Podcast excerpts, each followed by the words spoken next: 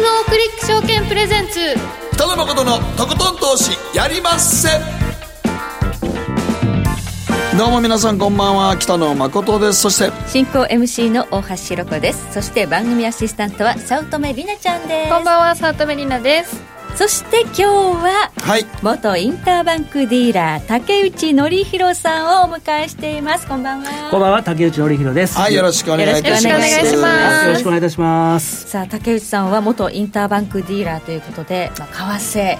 そして金利に精通されていらっしゃいますけれども今日の話題は何でしょうか？新興国通貨から見ました、はい、5ドルの行方ということを少しお話をさせていただきます。オーストラリアドルね。昔大人気の通貨でしたよ。いやいやもうやっぱ金利も高かったしね、うん、でどんどんどんどん上がってましたから、うん、もうみんなあの5ドルに群がった時ありましたからね、はい、はい、もうだってそのスワップ金利差収入だけでも相当大きかったんで。で落ちなかったですもんねしばらくずっと。そうですね。もう金利が引きつけるようにしてですね通通貨も上がってましたので、はい、たたくさん収益を得られた方たくさん多い多いと思いますね、はい、ところが今5ドルってそれ見る影もないぐらいの下落っぷりなので、はい、そうですよね、はい、一体何が起こっているのか、うん、まあ、今後先行き、まあ、これ投資妙味ってあるのかどうかというところを含めまして、はい、まあ、それもね新興市場から考えながら見ていこうと思いますね、よろしくお願いします。で賢者の投資は？はい。三井物産戦略研究所安田沙子さんをお迎えいたしまして金融危機から10年次の危機の発火点は一体どこなのかをテーマにお話を伺っていきたいと思います、うん、あっという間に10年ということなんですけれども今あのアメリカは絶好調景気はいいですし、うん、雇用統計も良かったですね。そうですね、はい、平均時給なんていうのはですね前年比で2.92%まで伸びてきましたから、はい、ややその景気の景気の良好な景気というのが賃金にも徐々に反映されつつあると、そういうことですね、まあ、賃金の上昇というのはやっぱりインフレ率というところに、まあ、直結する指標なので、はい、これを見てまたあ年内12月も利上げあるでしょうみたいな織り込みがこう強まってまたドル高になってる感じですよね、うん、そうですね。はい。まあ、利上げがまだ続きそうだというふうにまたムードが変わってきたというところもあるんですが金融危機から10年。このアメリカの強さに資格はないのかといった点含めまして安田沙子さんにお話を伺っていきます。そして今日の皆さんからの投稿のテーマ今あなたが働いてみたい業界はということで誠さん不動産屋の社長になりたいということで。違う違う。なりたい。違う違う。なりたいわけじゃなかった。なりたいわけあまりにもあのスーツ姿が似合いすぎて。久しぶりに来ました。ダブルのスーツって久しぶりに来ました本当に。肩パッド入ってる入ってましたね。はい。本当によくお似合いであれで内ポケットに長財布というねもう すごいなと思いながらね。なんかクロコダイルだったりなんかあそうそうそうそう。ねえほんまびっくりしますわ。りなちゃんなんか他にやりたいこととかって？うん考えてたんですけど、うん、農業やりたいです。それは今後の日本にとってはありがたい。ですね。はいなり手がいないですからね今ね。なり手がいない。しやりたいですね。いやいや一番もう皆さん困っておられるのは働いておられるね男性の方がなかなか奥さんが来てくれないのも結構ねいろいろなところで問題ですからね。お嫁さん問題ですね本当にあとあの後を継ぐねあの息子が結婚しないとかいうのもいろいろあるのかもしれないですけどそうですそうです。本当に静岡のみかん畑の友達がいるんですけど、どんどんねあの同業がいなくなってみかん畑なくなってるっていう。あだから今あの、ね、安倍政権もあの農業関係に関してはもっと人入れて外国人の方に参入してもらおうって言って、いう政策を取らざるを得ないっていうことで、それぐらい日本はやっぱり人手不足なんですよ。そうなんですよね、だから自給自足どころか本当にね貿易戦争もこれ、ね、熾烈になってくる中で、われわれ食べるものも確保できるのかみたいなね、将来はありますよね、だからまあ漁業もやっぱ人減ってますからね、何かやってみたいことありました？今、働いてみたいこと。今ですか、はい一時期ですねあの知り合いの人間がですね、はい、あの農業をやりだしたんですよ。そしたらですね2年ぐらいで尻尾を巻いて帰ってきまして、えー、やっぱり大変なんですよね、まあ、正直言ったら多分あんまりそのお金にならないということなんですかね、うん、まああのだからその労働の割にはお金にならないっていうのとやっぱり自然相手っていうのは時々不意にいろんなこと災害が起きたりしてね、ね、大変なことになりますからね。日本列島は結構災害多いですからね、うん、ということで今日のテーマ今あなたが働いてみたい業界会はどここれをテーマに皆さんからの投稿を募集したいと思います。どしどし送ってください。そしてこの放送はラジオだけではなく YouTube ライブでも同時配信していますのでこちらも合わせてご利用いただければと思います。それではこの後は誠とひろ子の週刊気になるニュースからスタートです。北野誠のとことん投資やりまっせ。誠さんより私についてきなさい。わかりましたこの番組は良質な金融サービスをもっと使いやすくもっとリーズナブルに GMO クリック証券の提供でお送りします。誠とひろ子の週刊気になるニュースさて、ここからは、誠とひろ子の週間気になるニュースです。今日一日のマーケットデータに加えまして、この1週間に起こった国内外の気になる政治、経済、ニューストピックなどをピックアップしていきます。さあ、今日の日経平均です。3日ぶりの反落となりました。今日は60円8000安、22,604円61銭で取引を終了しました。え今日の日経平均こそ3日ぶりに反落ですが、月曜、火曜、意外な強さを見せたことが、ちょっと話題になったりしてるんですよ、ね、でもあれは、あの、やっぱり今週ね、14日メジャー S q なんで、売ってた向きが買い戻したでしょ、あれ。売ってた向きっていうのは、外国外国人が、まあ、やっぱ結構売ってましたからね。今年の前半、やみくもに売ってましたね、日本株ね。うん、そうですね、為替もドル円売られてましたしね。はいまあね、あの総裁選も近いということで、うん、まあ、安倍さんが多分通るだろうということで、うん、まあ、通ったらやっぱり、まあ、アベノミクスとか、うん、そのね、金融緩和策がこう長く続くというような思惑につながるというようなことも、少しは意識されてるんでしょうかね。そうでしょうね、やっぱりだから、それでいくと、もう半年前にちょうど売りまくってるんで、ちょうど今も買い戻さないとあかん時期ですからね。そういう時期的なものもあるのかもしれない、ね、いやいや、ちょうど打った時期から考えて、ちょうどこれぐらいではもう買い戻していかないと危ないですからね。はい。そしてこの9月っていうのは、やっぱりいろいろ警戒が強まる時期なんですが、まあ、アメリカのダウ平均なんかも強いんですね。昨日は113ドル99セント高、2万5971ドル6セントということで、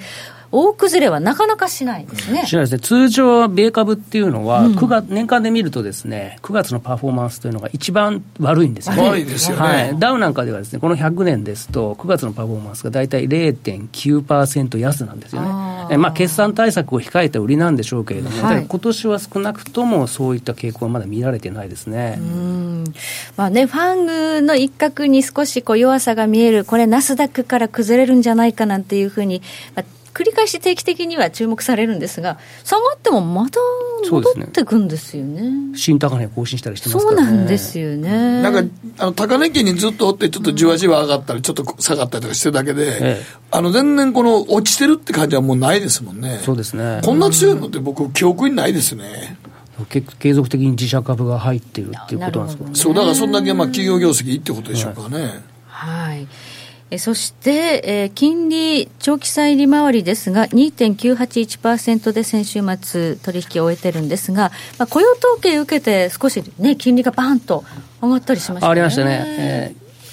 ー、平均時給の前年比伸び率が2.92%とですね、はいえー、約9年ぶりの水準まで上がってきまして、はい、この辺がやはりちょっとインフレを加速させる要因になってきてそれで長長期金利も3%に近づいたと、そういう見立てですね。はい、はい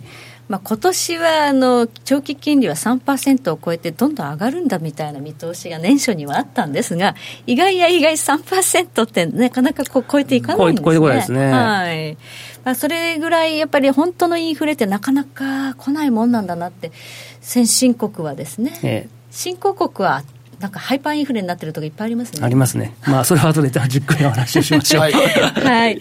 えー、そして、えー、ちょっと為替市場では最近、あの、ブレグジット交渉の期限が迫ると言われているイギリスのポンドが結構乱高下してますね。はい、もうバルニエ、えーはい、EU 主席、えー、主席、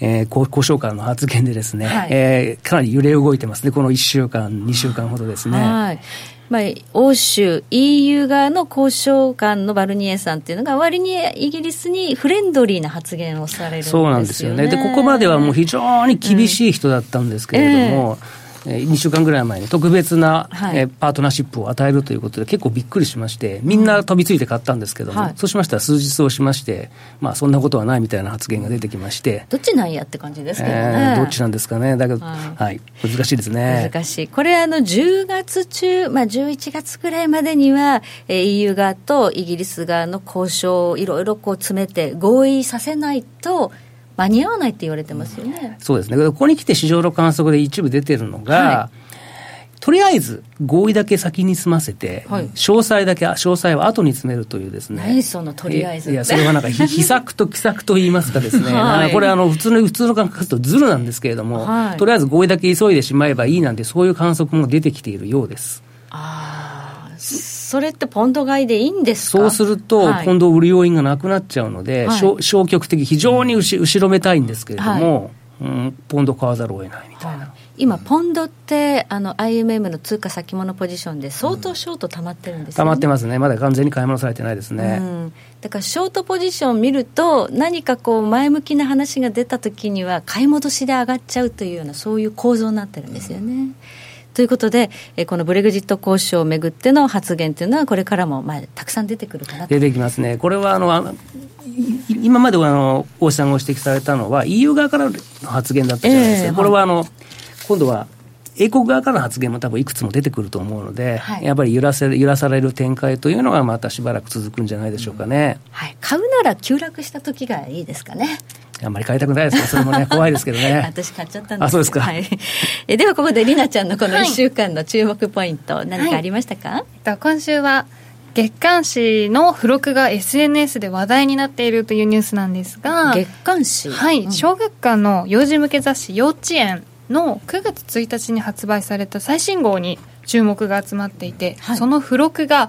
ガシャポンなんだそうなんですよ。えガチャポンってあの子供がやるガチャガチャガチャガチャガチャそうなんです。紙で組み立てるタイプでバンダイが監修されてるんだそうです。ガチャガチャのあの丸い中身じゃなくてではなくてこの本体です。本体。はい。ガチャガチャ出す本体。本体の方これ見たらびっくりしますけ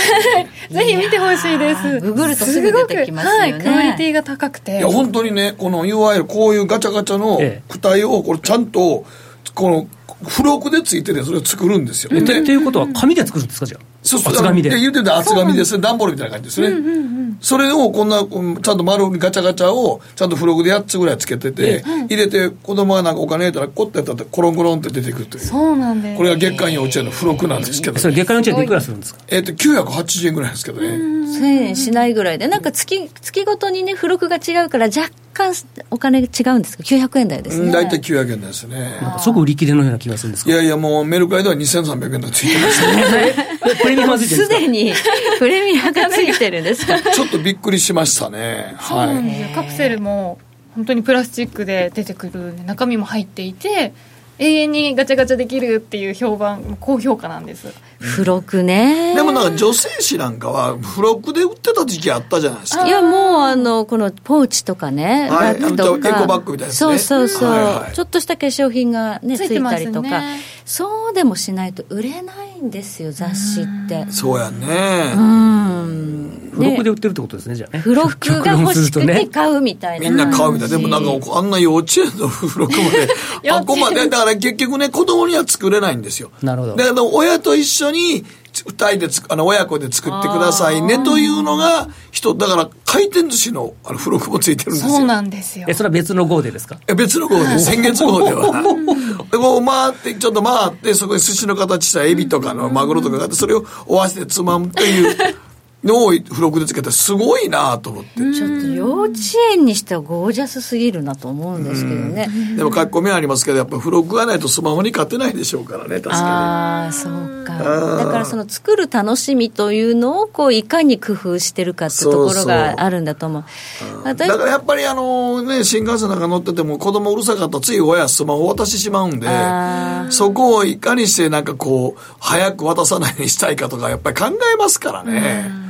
私たちが小学生の時科学と学習っていうのがあって。ありましたね。学研でしたね。学研はい、実は僕も付録が欲しくて両方取ってました。両方両方取ってね。なんかいろいろその付録が良かったっていうのがありました、ね、そうです。なんかちょっとした実験できるそうおっしゃる道具がついてるんですそれがねもう本当欲しくてであとは読まなかった記憶があっていつも来られてました。付録だけが目的なんだみんな付録目的でしたからね、あれりなちゃんだけ知らないの？ええ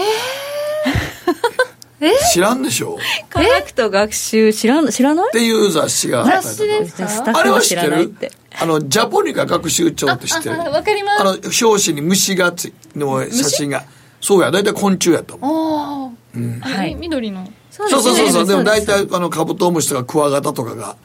うん。ジェネレーションギャップ的に私はりなちゃんと一緒のはずなんですけれどもね。おかしいな。まあまあということでございまして、えー、週刊気になるニュースでございます。触れたらあかんが触れたらね。この後コマーシャル挟んでマーケットフロントラインです。ダブのスーツ着る？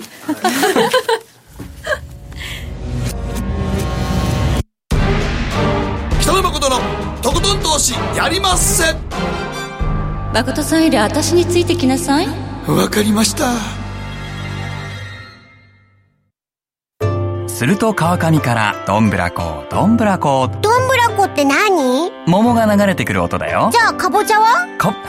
天ぷらこ天ぷらこかな。鳥は？唐揚げこ唐揚げこパパおやすみ。置いてかないで。頑張るあなたを応援します。GMO クリック証券。エミさん。どうしたの？僕最近考えてしまうんです。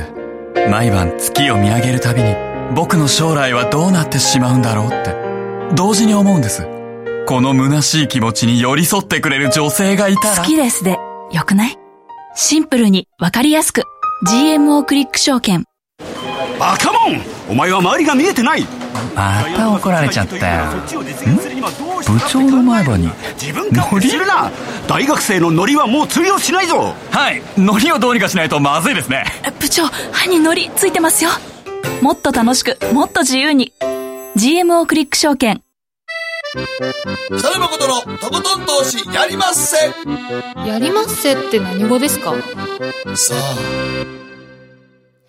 さて、ここからはマーケットフロントラインです。今日は元インターバンクディーラーの竹内則弘さんに伺っていきます。改めましてよろしくお願いいたします。はい、よろしくお願いします。さあ、今日のテーマ、新興国通貨乱高下の背景から見る秋相場の行方ということなんですが、今年はとにかく新興国通貨の下落が話題になりますよね。そうですね。はい。えー、年初から見ましてもですね、はい、アルゼンチンペソを筆頭に、まあ、下落率でいうと、つ次にですね、まあ、トルコリラ、はい、で今日は、まあ、触れないんですけれども、ナーランドですね。はい、ブラジル、レアルとか。はい、そうですね。まあ、フラジャイル5っていうのがあるんですけれども、これはいわゆる脆弱な5つの通貨ということで、インドネシアルピアからインドルピー、トルコリラ、はい、ナーランド、ブラジルレアル、この5つをフラジャイル5って言ってるんですけれども、特にこの中では、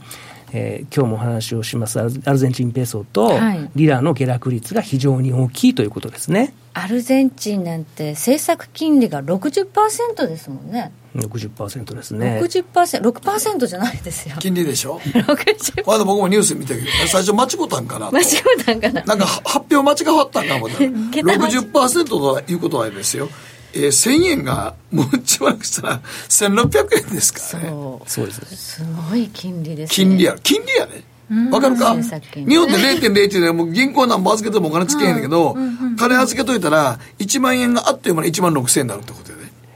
そうです、1年間まあまあ、それ一応、一応年年年利ですね。年利、年利やからまあ1年間で1万6000円だと。だからまあ、アルゼンチンのペソに変えて貯金しようかと思うんだけど、多分それを上回るスピードで下がっていくんだよね。そう、ね。普通でしたらね、その60%っていう金利があれば、はいお金が集まって当然ですよね。そう思いません？だって、日本でそんなマイナス金利やってるとかね、スイスでマイナス金利やってるってお金がそんなところにたくさん集まってアメリカはすごいと3%ですからね。ね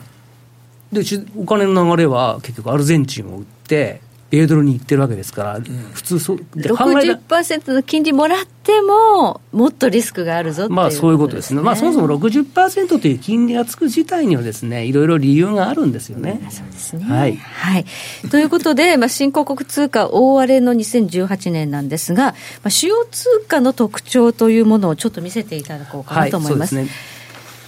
さあ、ちょっとチャートをご覧いただきますが、これは対ドルでのはい、えー、騰落率ですね、はい、年初からのですね騰落をまず見ていただきたいんですけれども、はい、円だけが買われていて、はい、これ2番目にスイスフランってあるんですけど、これはスイスは若干売られてるんで、うん、左の方のピンクの色がついてるというふうに見てください。うん、はい、通常ですね、今、9月ですけれども、9月まで来てしまいますと、大体こう、この主要と7通貨を見ますと、大体例年ですとね、右に右に思いっきり傾いてるとか、左に思いっきり傾いてるって、そういう状態なんですよ。ところが今年の特徴は、円だけが買われていて、うん、それ以外の通貨が全部売られてるということですよね。これは対 US ドルに対してですね。そういうことですね。ですので、これはどういう意味かというと、クロス円がすべてが売られているということですね。はい、はい、そうですね、はい、円高、ユーロ安、ポンド安、カナダドル、ニュージーランドドル安、一番下が5ドルですね。はい、5ドルで、その上がニュージーランドドルですので、うん、オセアニア通貨が売られているという、そういう顕著な例ですね。はい、はい。さあかなり下がっている5ドル、ニュージーランドドルなんですが、今、話題となった新興国通貨と比べてみると、はい、はい。新国通貨と比べてみるとですね、5ドルの下げというのはですね、まあ10%弱ぐらいですから、これ、これらの通貨から比べると、誤差に近いような下げ幅なんですよね。まあ、アルゼンチンとトルコがひどいですね。はい、ひどいですね。で、はい、これはですね、もうアメリカで利上げが起こ利上げが始まりまして、うん、もうすでに7回の利上げが進んでいます、うん、はい、で9回、8回目の利上げが視野に入るんですけれども、はい、こうした中では、この新興国通貨に置いてお金を置いておく必要がないんですよね、信用力が低いということもありまして、まあ、赤字国です、ね、はい、経常赤字国ですので、はい。ええ、海外からのお金が入ってこない限り、こうした国の通貨というのは、普通にしてたら売られるだけなんですよね。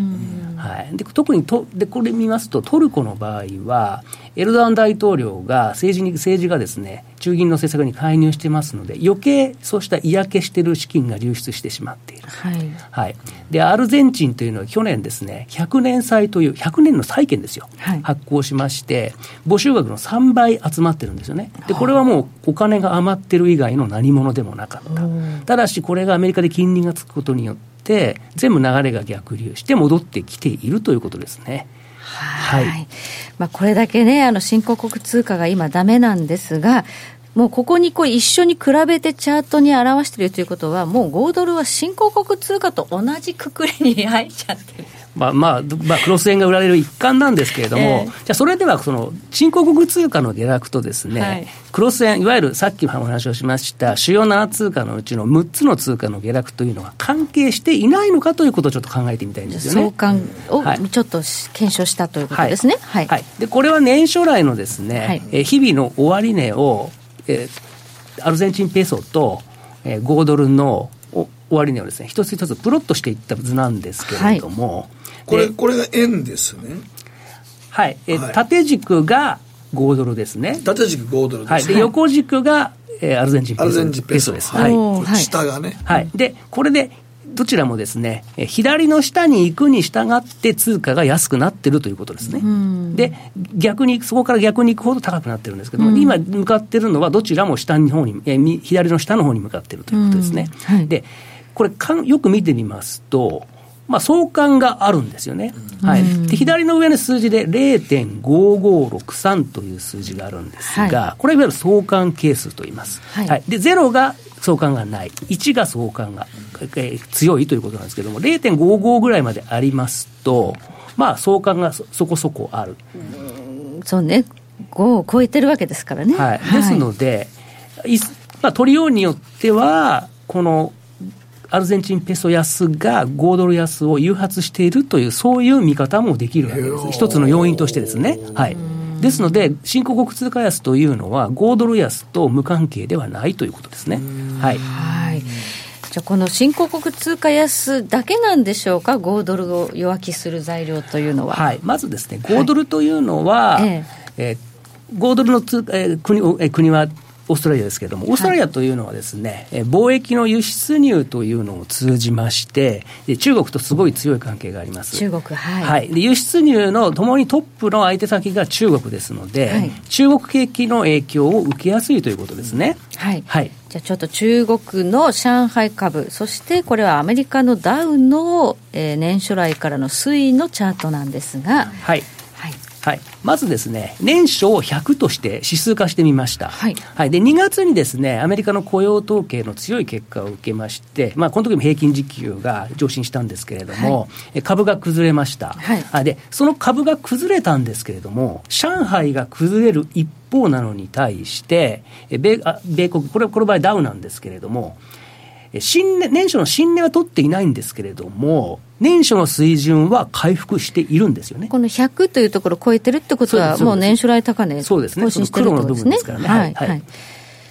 で、この赤い上海株は、年初から見ても、下げてます、20%以上下げてますこれあの、上海株も一時なんか、ちょっと止まるかな思ったんですけど、止まらないですね。止まらないですね。ちなみに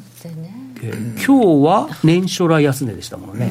まあ、景気てこ入れ策っていうのをちょっといろいろ出してきてるんですけど、効かなくなってるんですよ、なんかね。なんかね。効かなくなってますね。で、ねまあ多分処分売りというのは継続しているようですね。で、これはやはりですね、えー米中の貿易摩擦のが貿易戦争になってきて、はい、やはりそのダメージというのが随所に出てきているということですね、はい、でこの辺がやはり5ドルに対して悪悪影響を及ぼしていると。貿易関係が非常に強いということなんですね、はい、中国とオーストラリア。そういうことですね。はい。そこがどんなところに見え隠れするかというのは、コモディティの価格でも出てくるわけですね。はい、でで、で特に一次産品というのは、えー、一次産品で商品の中ですけれどもね、はい、景気のその動向というのを、えー、結構反映してくるんですよね。はい、で、銅というのがありますね。はい、えー、銅と、銅って、コッパーと言いますけれどね。しかもドクターコッパー。えそうなんです。ですので。言うんですよね。え言いますね。で、これはですね、景気の、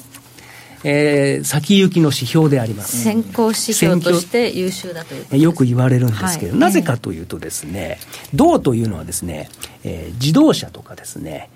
えー、工作用ロボット、これはいわゆるアメリカ側からすると今、制裁関税の、えー、対象品目になってますよね。で、こうですね。で、あと中国というのは、銅の生産、銅の消費国としては世界でナンバーワン。で、50%を超えているわけですから、やはり銅の価格をが下がるということは、中国経済に対して、うん、あまり良くない見方を市場がしているという、そういうことなんです、ね、だからそう考えると、今もそうですけど、上海は止まってないですよね。これ、今のままでいくと、上海止まらないですよね。うん、ちょっと下の目処目処がもう見えてきてないですからね。そうですね。ね何度かなんかこうやっては止まりつかな思ったけど止まらないっていう。安値更新していってますもんね。してますね。うん。でもこれ、銅価格を見たら、高いとこから見たら、こんだけ落ちたら、ちょっと戻らないですよね。少なくともですね、これ、6月8日ですから、まだ3か月ちょっとぐらいしか経ってなくて、20%も落ちてるわけですから、やはりですね、この6月8日のあたりって、あの第一次の制裁関税が導入された前後ぐらいですよね、そこから急落しているわけですから、やはり貿易摩擦のその悪影響というのが、もう無視できないような状況に、ね、特に中国の場合はなってきているということですね、はいはい、中国が元気がなくなって、まあ、どう買わなくなるんではないかということを、こ、ね、まあ、この先物市場が織り込んで下がっていると。はいいうことですね。はい。はい。まあ、この面から見ても、ちょっと5ドルは買えないかなと。買えないということですね。い。うことですね。はい、では、オーストラリア、景気がいいんじゃなかったでしたっけ、はい、金利は上がらないのかってところからちょっと。まずですね、はい、オーストラリアというのは、ええ、実は景気のすごい優等生でして、そうですよね、はい、うん、で直近で見ますと、もう27年間、景気が拡大している唯一の国なんですよね、27年ですよ。27年連続。え27年って、あのー、生まれてますか？あれ？早乙女さんって生まれてらっしゃいますか？まだ生まれてないです、ね、あらえ平成生まれです？平成です。うわそれは平成でしょ。失礼しました。私も設定上平成ですけれども。設定上ってはい、そのぐらい27年間連続でリセッション入りをしていない、ね、成長を続けている、国なんです、そういうことですね。で、すごいということは、うん、あのよく今ですね、マーケットでお話、あの話題になってるんですけれども、うん、今週の土曜日、9月の15日でで、リーマンショックから10年を迎えるんですよね、はい、でそのリーマンショックというのは、いわゆる未曾有の金融危機を生んだんですけれども、その時期にでもですね、はい、えー、オーストラリアというのはですね、景気後退に陥っていないんですそうなんですよね。はいまあ、これはあの中国がリーマンショックの後世界経済を牽引してきたというところがあるんじゃないですかね。そうですね。あのよくご存知だと思いますけれども、えーえー、リーマンの後にですね大量の財政出動されたじゃないですか、はい。はい、でその辺がやはり結局オーストラリアの景気をですね救ってしまったという多分そういう側面があると思うんですよね、うん、確か4兆元っていう凄まじいばらまきをやりました、ね、円価でいうと57兆とかそのくらいでした、ね、確かね。はいだからその中国頼みでというか中国によってリーマンショック後も景気後退しなかった、オーストラリアが中国によって今ちょっと危なくなってきているそういうことですね。いうことでもあるんですね。で金利はじゃあ、上がんないんですかね。あ実はですね、はい、2、3年ぐらい前なんですけれども、はい、いわゆるあのコモディティ通貨、オーストラリアとニュージーランドというのはです、ね、比較的景気が良くて、うん、アメリカに次いで第2番手の、2番手であの引き締めが発生する国じゃないかと言われてたんですけれども、はい、実際、蓋を開けてみると、全くそういうことはなくてですね、はい、で金利というとですね、えー、今月、先月の末ぐらいからですね、はい、オーストラリアに4大銀行というのがあるんですけれども、はい、このうちの3つが相次いで、住宅ローン金利を引き上げてきました。あれ？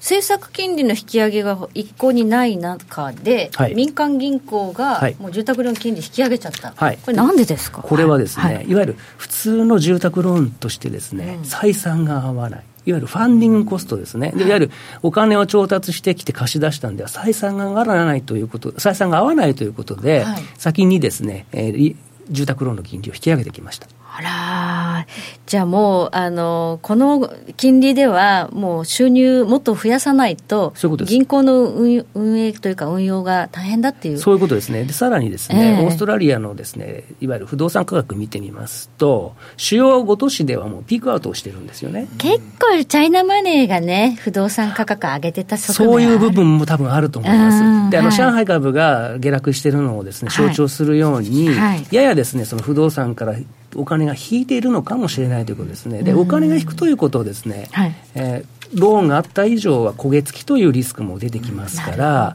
そうすると RBA は焦げ付きを警戒するわけですから、利上げができない、はい、すると現在の23会合連続でですね1.5%っていう政策金利をですねずっと引き、はい、えー、継続してるんですけれどもこのままさらにで利上げができない。ということで、はい、さ今お話をしました住宅ローン金利の引き上げ後にですね、はい、えージードルが売られるということになってるんですよね。やや違和感があるんですけれどもどうやらそういうロジックのようです。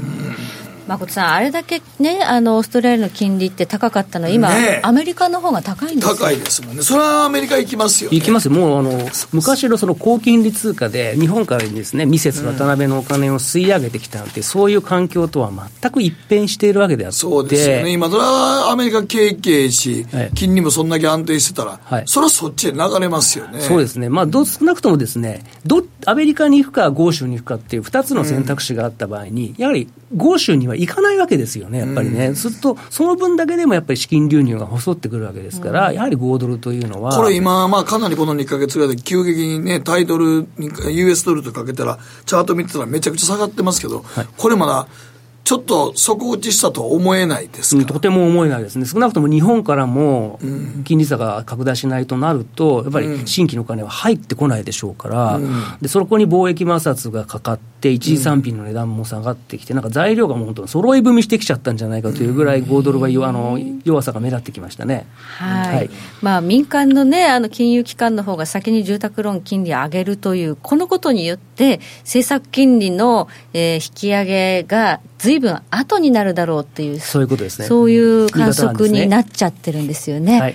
はい。下手するともう来年無理厳しいかもしれないですね。そうするとアメリカはだってどんどん上げてるわけですからね。そうすると5ドル5ドル米ドルでも上がらなくなってきてむしろそっちの方がまずいということですね。まずいですよね、えーはい、本当に今ちょっと悪循環、悪循環ですね、えー、こんだけ売られててね割安だというその1点だけで買いたくなる人もいるのかもしれないですけどいやでも普通はここまで来たらちょっともうちょっとまあ、落ちてるナイフは平に行きたいなと思う時あるじゃないですか。いや、ありますね。それは普通。いや、それなんでかっていうと、あの、昔、昔こんなんやったからっていう、なんか、儲けた人の思いが、その割合から見たら今めちゃくちゃ安いやん。安いですよ。そのサクセスストーリーからしたらですね、その OG 円がですね、77、8円なんていうのはですね、あの、うん、やっぱり手を出したいところでしょうね、きっと、ね、そうですね。えー、だけど、今こうやっていろいろね、整理してみると、買う材料ほとんどないと。ないですね。そしてちょっと政治状況も。はい、政治もまずいですね。はい。えー、8月の下旬なんですけれども、党首選を2回やって、タンブル首相が、辞任しまして、ね、で、モリソン氏っていうですね、財務大臣を経験された方が今首相についてるんですけども、はい、まあ、市場はですね、この方が財務大臣を経験されているということで、はい、今後の政策に対しては比較的楽観的な見方をしてるんですけれども、来年の5月までにですね、総選挙を控えてますので、うん、ここでせせどう政策変更が起こってくるるかというのは、一つのリスクではありますね。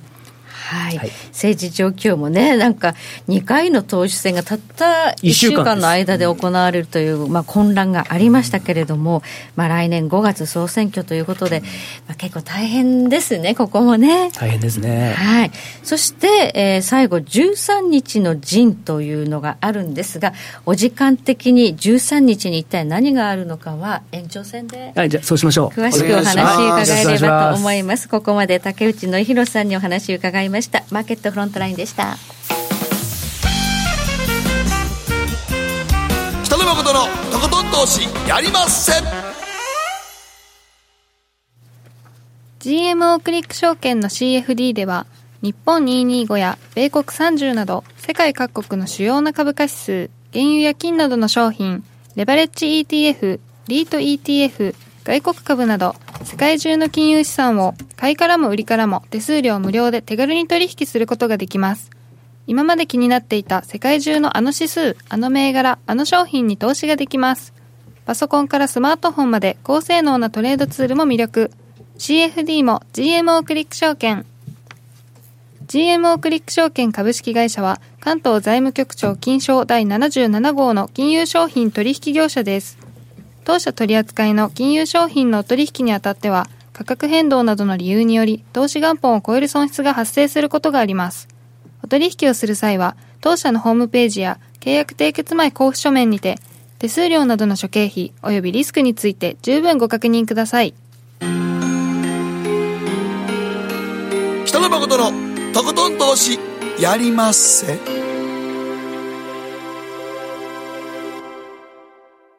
賢者の投資。さあ行きましょう。三井物産戦略研究所安田沙子さんにお話伺います。よろしくお願いいたします、はい、よろしくお願いします。設定上私も平成生まれなんで。設定上。みんなみんな平成生まれで僕一応設定上明治生まれ。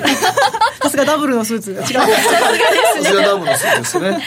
さあ金融危機から10年次の危機の発火点はどこかというのが今日のテーマなんですが、はい金融危機と言いますと。リーマンショックですよね。リーマンショックはご存知でいらっしゃいますか、はい、名前だけは知ってる？名前だけは知ってます。はいやっぱり、ね、イメージするものはサラリーマンじゃなくて。あサラリーマンです。違う違う。リーマンショックの頃ってちなみに割とドル安だったんですよ。その前からドル安傾向で特にユーロ高が目立ってたんですね、モデルさんやったらご存知かな？その時ジゼル・ブンチェンって有名なモデルさんがスーパーモデルが言った一言があるんですよ、はい、ご存知ですか？いえ出演料はギャラはユーロ建てにしてと。あそうやそうや。安いから。そうそう言うた言うた言うた言うた。覚えてる覚えてる。数年後にあれは撤回したんだろうかと、ね、個人的には気にしておりますけれども。あの時ユーロ高ドル安だったんですよそうやね。だからもうそうそうギャラはユーロユーロ建てにしてって言うた言う。た覚えてる覚えてる。そうなんですよ、でしかも実はニューヨーク市内でもユーロ建てで決済しますっていう小売店も出てきてたんですよ、それぐらいドルが見放されていた時期があったんですよ、ね、そうその前に俺ユーロ買ってて儲かった覚えてるわ。今そのユーロは見る影もなく下がってしまっているんですけれどもね。シティバンクでユーロ買ったら懐かしいわ。シティ手数料高いですけれどもね。高かったけどね。はい、そのようなリーマンショックがありまして、まあ、10年経ちましたけれども、はい、やっぱりそのリーマンショックというまあ、危機が発生した一つの理由というところでですねあの金融引き締めがまずあったかなというふうに考えられまして、うん。はい、まあ、基本的に今までまあ景気後退もそうですし、危機的な状況というのは、基本的にまあ金融引き締めサイクルの後に起こってきてますよね、うん。はい。はい、でリーマンショックの時も、あれは結局、2年と3か月、利上げサイクル終了してから2年3か月後に発生してますし、うんええ、IT バブルなんてもっと早くて、割とその数か月先に IT バブルが崩壊して、はい、1年も経たないうちに景気後退入りしたということがありますから、あの時のナスダックの上げ方でも尋常じゃなかったのでね。はい、ということがあるので今利上げしてますからね。アメリカは7回利上げをして、うん、そして ECB も緩和縮小に動くと、まあ、日銀はないでしょうけれども そういった方向に流れていくと考えればもしかすると景気後退あるいはその金融に金融市場にこうショックが生じるかもしれない、うん、というところでじゃあどこなんでしょうねというところが今日のお話です、うん、はい。まあアメリカ景気絶好調だしそうですね。リーマンの後っていうのは、うん、そのデリバティブも結構規制が入ったので、うん、あんまりリスク取ってその偏った膨張した資産はないんじゃないかというふうには言われているんですが。そうなんですががさりはさりとてでして、はい、この低金利を利用してまあてこの原理ですよね。企業ですね企業が実はかなりの借り入れをしてきたと言われています。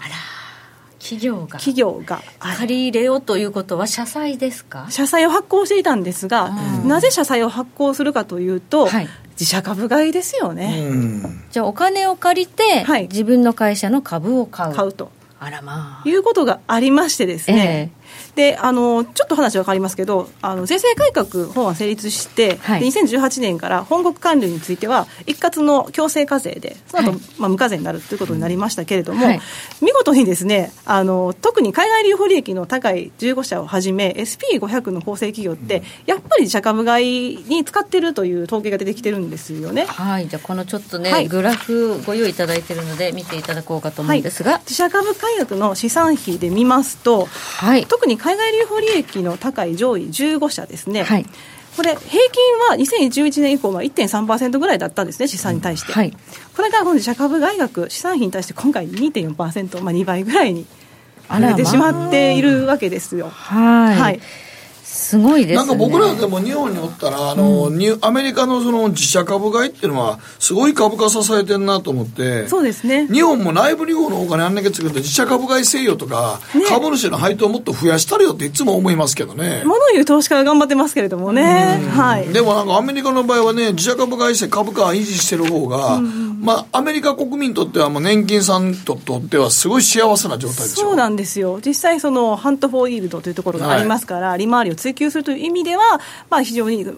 こういった動きがあると、うん、まあ、年金さんも助かるということなんですが、はい、逆に社株買い以外で、例えば、本当だったら、はい、本国管理って設備投資に向かうだろうという、まあ、狙いが、その、ね、期待がね、ありましたよね。はいサプライサイドから潜在成長率を引き上げて、うん。はい、今2%と言われているところを3%にしてみましょうというような、うんはい、トランプ政権の、まあ、思いがあったはずなんですが、じゃあ、設備投資はどうかと言いますと、はい、設備投資、資産比で見ますとね、えー、2011年以降、例えば上位15社で言いますと、2%ぐらいのところが2.5しか今回上がってないんですよね。だからやっぱり地味なんです、この伸びが。と、うん、いうところを見ると、自社株買いやってましたね。というところが言えまして、はい、さらにあの海外に利益を持っていた方のところっていうのは、基本的にその米国債短期証券なんかで、はい保有してましたが、見事にね、保有証券もこの1、3月期に大きく減ってたんですよ。それがこの保有証券の増減資産比なんですけれども、資産比で見ますと見事に2.5%減,、まあ、減少というところで、かなり顕著に現れたなということが言えます。はい。これがじゃあ将来のリスクにつながるというのはどういう、はい、はい、あのまあ、家計の場合は、可処分所得に対して債務って89%で、えー、まあ、健全なんですよね、で2007年の12月の時が116%だったので、はい、家計はまあ大丈夫じゃないかというところで、まずその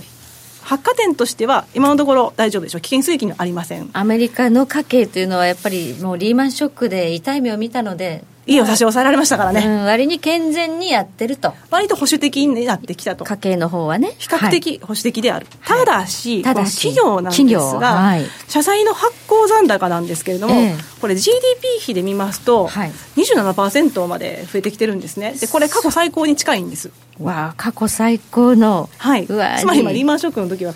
超えてしまっているということなんですよ、えー、それだけ社債発行して、はい、要するに企業の借金ですから、ね、そうですね、えー、でさらにその内訳を見てみましょうということで、はい、何が何を見るかというと格付けですよね。はい、この格付けを見てみますと、投資額のクラスで最低、あと1段階引き下げられた投機額だと言われるような BBB なんですけれども、はい、これがね、2.2兆5600億ドルと言われてまして、で投資的確給 BBB 以外の投資的確給と比べるとこちらが2兆5500億なんで実は BBB の方が多いんですよ、はい、でこれに BB 格つまり投機的確の社債を合わせると3.78兆3兆7800億ドルになりまして、はい、全体の社債市場のうち6割占めることになっちゃうんですね、えー、なので財務状況が良くない会社の債務がかなり6割を占めるということが言えますから、はい、まあ、利回り上昇に脆弱であるということが一つありますよね。はい、はい、今だから金利が、まあ、引き上げ局面ですから、はい、まあ、こういったところの社債は金利引き上げと返済額が増えるということになります、ね、ことで、首回んなくなる時がどこかで来るんじゃないかそうなんですよ。怖さがあるわけです、ね、あります。そこで思い出されるのが、はい、あの2月の調整相場局面ですよね。ビックスショックがあった時ですね。はいあの2月の調整局面という時という時は、はい、あのやっぱりですね株式相場でも財務状況が弱いところが売りを浴びていたんですね。シェール関連が特に思い出されますけれども、はい、シェール企業の,、まあそのジャンク債って言われるようなとこですね、すねハイイールド債。ここがやっぱり危ないっていうことで、ね、まあ、デフォルトの噂もその時出ましたからね。そうなんです、ね、まあ、今は復活していますけれども、はい、まあ、自転車操業が引き続きというところでしょうが、うこういったところがありますので、必ず利回りの上昇もそうですし、うん、あと原油価格もね、これからまた下がってきた場面では、こういったシェール関連というところは、うん株式相場の重しにはなってくるでしょうしというところで。昔と違って原油価格は高い方がいいっていうのがもう今のアメリカの構造ですね。もう原油輸出国ですからね、昔はね原油一時産品は安い方が企業のコスト負担が低いと言われていたんですが、はい、アメリカはこのシェール企業が結構社債でそうなんですよ。回してるっていう高いことが前提になってきますね。はいで問題はやっぱりその社債市場に年金なんかの資産が入っていることもありますし、あとは ETF なんかの金融商品として家計が取得しているところもあるので、はい、家計、まあ、つまり個人までこういうハイールド商品を買って買ってしまっているところがありますから、そういうところを考えると単に企業が破綻するだけではない影響が及びうるというところが懸念されます。はい、そうすると、まあ、広くこういうリスクのある社債っていうのが、まあ、投資商品になってしまっているという現状を考えると、うん、こうしたジャンク債発行している企業が首が回らなくなって返せなくなった時に、うん。まあ、ドミノ現象が起こるというドミノ的に一般家計にも、うん、まあ、問題が広がる可能性があるということなんですね。で、ね、その企業の,、あの債務ですけれども、はい、資産比で見ると実は25%ぐらいで、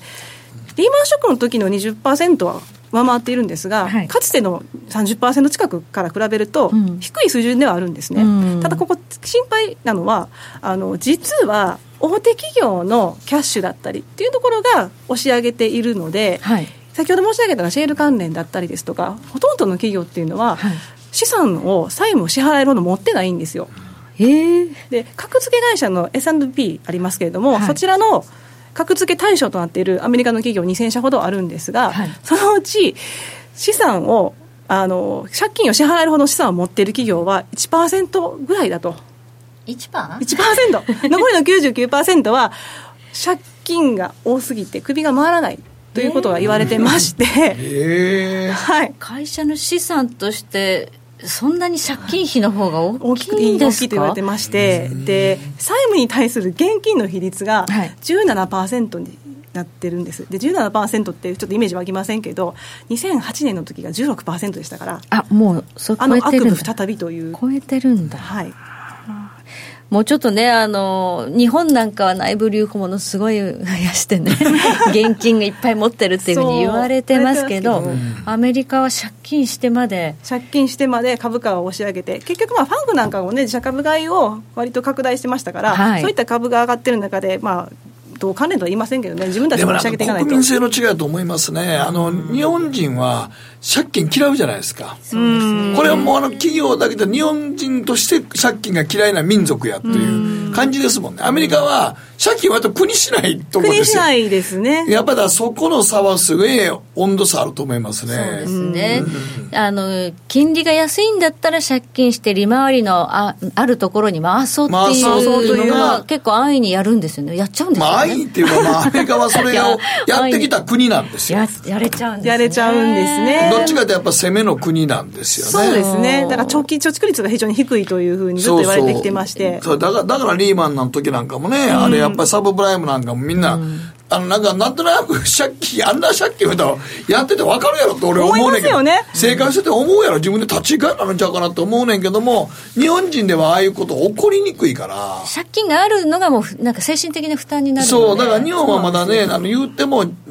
車のローンと住宅ローンぐらいしか、あんまりお金借金しねすの嫌いな民族でしょ？どっちかって言ったら。国民性というか、うん、アメリカの人は金利が下がったら借りて高いところに突っ込もうみたいな。そうそう。だからそれでそんな普通さ わざわざ金借りてまで高いところに投資せえっていう人投資しちゃうんですよ借りてね。わざわざから1000万借りて次はこの1000万元手に借金やね自分。この1000万の借金を元手にまあ1200万儲けたらええやんっていう発想をしてるんですよ。まあまた基本的に楽観的なんでね。そそれを儲かれへんかったお前どうすんねん？こっちら1000万の借金どうすんねんって言うねんけどいやそんなことは言われてもっていうとこなんですよね。民族性というかまあ国民性、ね、国民性の違い性かな、そう。で国がねもう今政策金利こう上げてくるので、その借金の金利も上がってくるということなんですよ実は。そ,、ね、それがねだからその返す金額も増えていくので、リターンが取れなくなった時に全部逆流し逆流するんですが、えー、景気が景気のねこの拡大が続くという安心感なのか、はい、ちょっとあの私びっくりしますけれどもね。はい。ちょっとね企業の負債、まあ、社債この辺がちょっとポイントになる可能性があるということですね、ね、はい、はい、以上ここまで賢者の投資でした。北野誠のとことん投資やりません。誠さんより私についてきなさい。わかりましたさん。どうしたの？僕最近考えてしまうんです。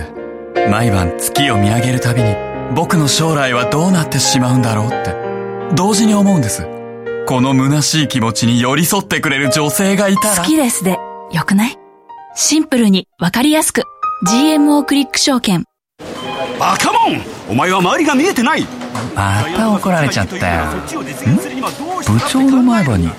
ノリ？するな大学生のノリはもう通用しないぞ。はい。ノリをどうにかしないとまずいですね。部長歯にノリついてますよ。もっと楽しくもっと自由に。GMO クリック証券。すると川上からどんぶらこどんぶらこ。どんぶらこって何？桃が流れてくる音だよ。じゃあかぼちゃは？か天ぷら粉天ぷら粉かな。鳥は？唐揚げ粉唐揚げ粉パパおやすみ。置いてかないで。頑張るあなたを応援します。GMO クリック証券。でここからは皆さんからいただいた投稿を紹介していきます。今日のテーマ今あなたが働いてみたい業界は？はいこうちゃんからです、はい、転職するなら航空業界行きたいです。航空？航飛行機です。航空自衛隊でも航空会社でもいいんですが昔から飛行機が大好きで大好きで飛行機に関わらず仕事してみたいです。強いて言うなればパイロットがいいですけど自分で飛行機を操縦して大空への憧れがあります。いずれは自家用操縦士の免許を取得して大空を羽ばたくつもりです。その説は誠さん僕が操縦する飛行機に乗ってほしいです。やめさせてもらいます。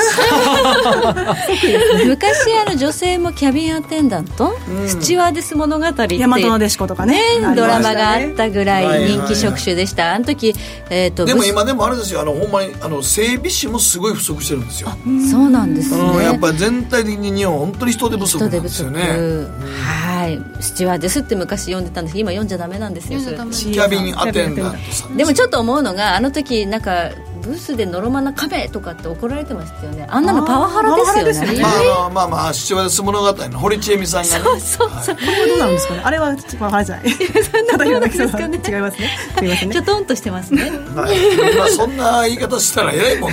大問題ですよ。大問題だよね、今ねはいはいこちらハゲタカ太郎さんからで、はい、今更に聞こえるかもしれませんが出版業界がいいですね。以前と違って個人で出版物を出す機会や方法が増えてきたような気がしてますから早めに独立して自分の好きなこと売れそうなことをテーマにした本を出してネットで販売する個人出版社社長さんを目指すのなんかいいと思っています。誠さんひろこさんそして私ですね。投資やら美容やらで本出してみませんか？あ出します。あ出します。アンチエイジングなら何でも聞いてみたいな。コモディティとか違うんかなんで今アンチエイジングできたそっちそっち。普通はコモディティやろあんた専門が。えびっくりするわ今。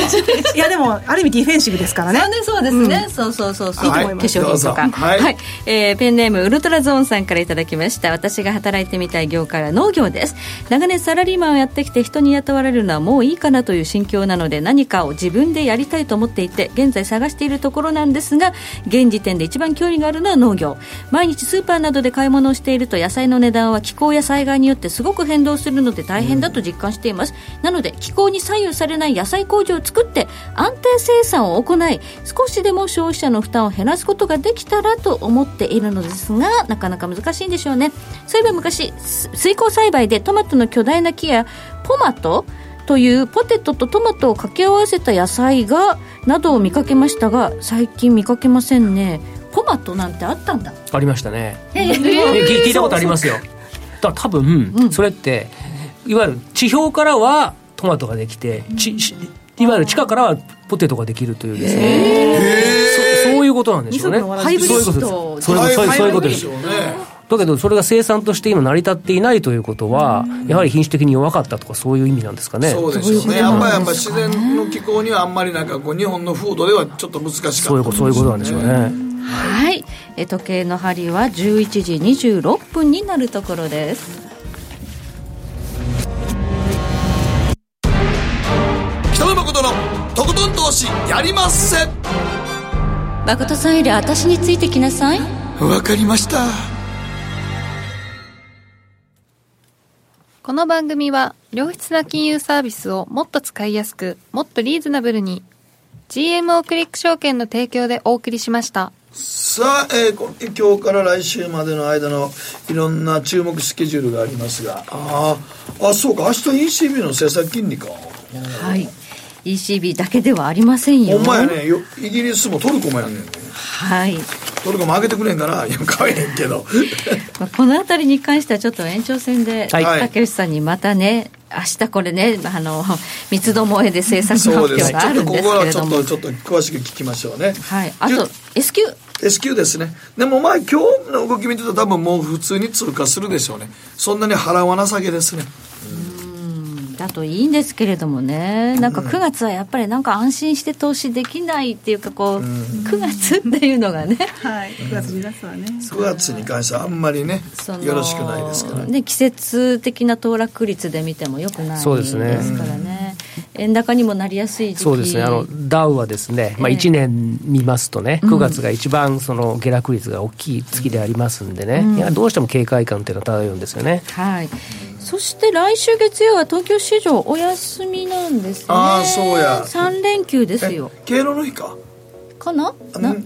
のいや敬老やと思いますうん、そうかそうか。敬老の日でお休みということで、うん、はい。えですから金曜日は3連休前のポジション整理というのも出やすいかなと思いますので、うん、この辺りは皆さんも気をつけていただければと思います。日銀は何かありますか？いや多分ないでしょうね。